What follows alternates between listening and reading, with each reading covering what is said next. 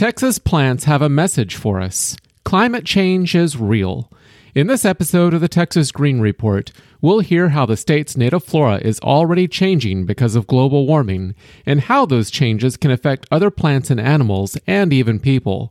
The Texas Green Report is a production of the Menbazine Institute and Green Source DFW. I'm Marshall Hensley.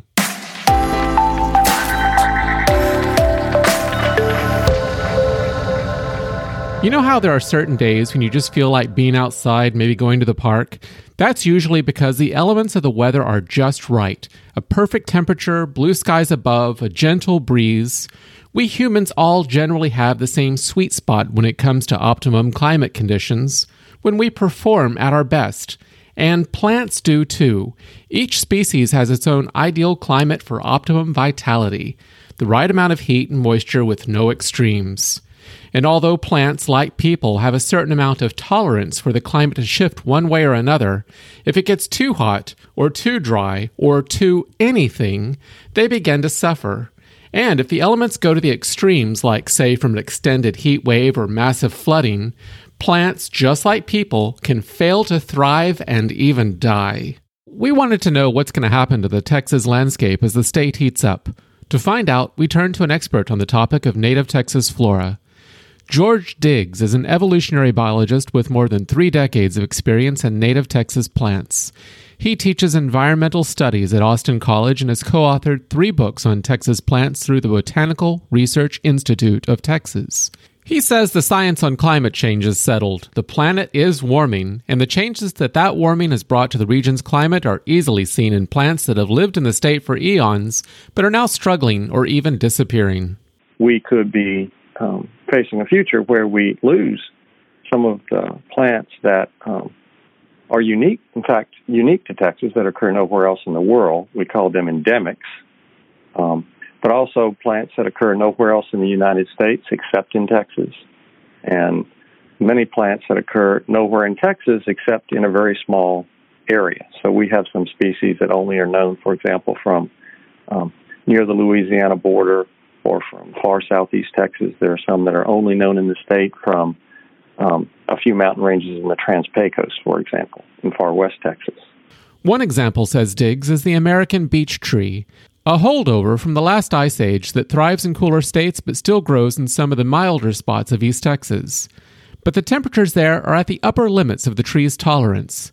Just a slight increase in the average temperature in that region will be too much for it. As the climate warms, the species will disappear from the big thicket in East Texas. That's the kind of species we're concerned about, concerned that it would um, could be lost to Texas as the climate continues to warm. And there's a there's a set of species. This is just I like to think of this as just one example of a of a group. So another example is something called beech drops. And it's a strange little plant. It is a parasite and it grows only on the roots of the beech tree. So this little thing called beech drops, and it sends up at a certain time of the year these little stalks that bear the flowers. It is not photosynthetic, so it's not getting it's not capturing light like other plants. It's feeding off. It sinks its roots down into the beech plant's roots. It's feeding off the beech tree, and so, but it's a very interesting small little plant. Just oh, I don't know, eight, six, eight, ten inches tall, something like that.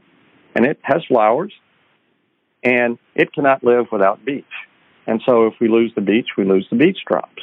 Diggs says that losing a plant species in Texas can greatly affect animal species like butterflies, bumblebees, and hummingbirds that rely on the plant for food. But the relationship between plants and animals can be broken merely by their timing being thrown off, as summer heat arrives earlier in the year and lingers longer into the fall. Some interesting studies in Europe, for instance, looking at what's called a loss of synchrony. So it's a timing problem. So in many places, um, birds, for example, um, feed on certain insects, or insects are crucial pollinators for certain plants.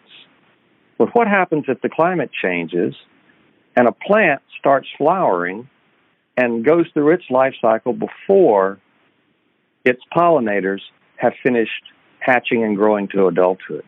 Diggs says a warming climate can also hurt plants by being more hospitable to plant pests. When the winter isn't cold enough to kill off certain insects, they overwinter, emerge in larger numbers in the spring, and take out whole regions of their favorite plants. Another example of something that if people have watched the news, they would have heard about all the wildfires in the western U.S. This is something that's been a very big deal. Um, and it's not just in California, it's all across the West, it's all the way up into Alaska. There are large areas of forest that have died, and then all this additional dead material makes those forests susceptible to burning.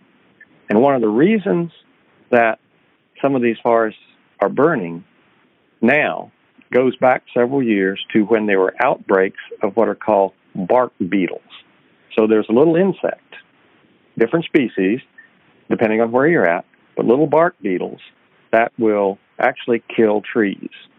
We see that happening as the winters become warmer and as the summers become warmer.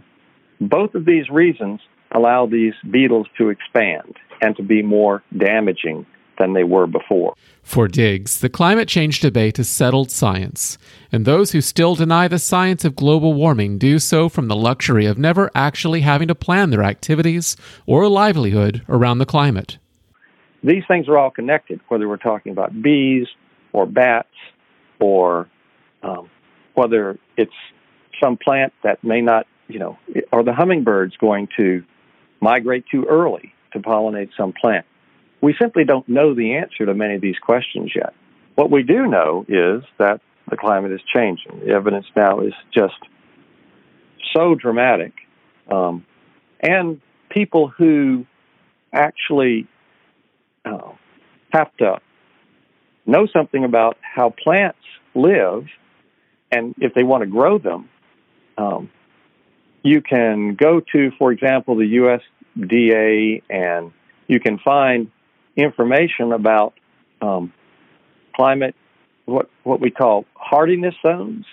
Um, so gardeners talk about hardiness zones, and um, we know over the past 25 years that hardiness zones have actually changed here in North Texas.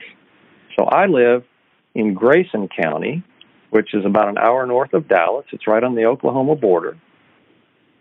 And when I moved here in um, the early 80s, we were in plant hardiness zone number seven, and that's based on a certain annual minimum temperature. Now, I live in plant hardiness zone number eight. That zone has moved to the north. So plants that could not live here when I moved to Texas now are able to survive. And some of these are pest plants that causes problems. And we see this in a variety of places, um, but these plant hardiness zones have shifted all across the U.S. So, what's in store for the state's iconic species of plants like the annual displays of Texas bluebonnets, or the rustic mesquite tree, or the prickly pear cactus? Diggs says we don't know all the specifics, but we can look at a variety of plants where changes are already occurring and make predictions. I've spent a lot of time studying Texas plants, particularly Texas native plants. And um, from my perspective, um, the evidence is already there that climate change is affecting native Texas plants and the potential for affecting them uh, very seriously in the future is very real. In fact, there are dozens of plants, native Texas plants, that if present trends continue, may be at risk of being lost in the future because some of these plants only occur in one or a few counties now. They are rare in Texas. In some cases, they occur nowhere else in the world but Texas.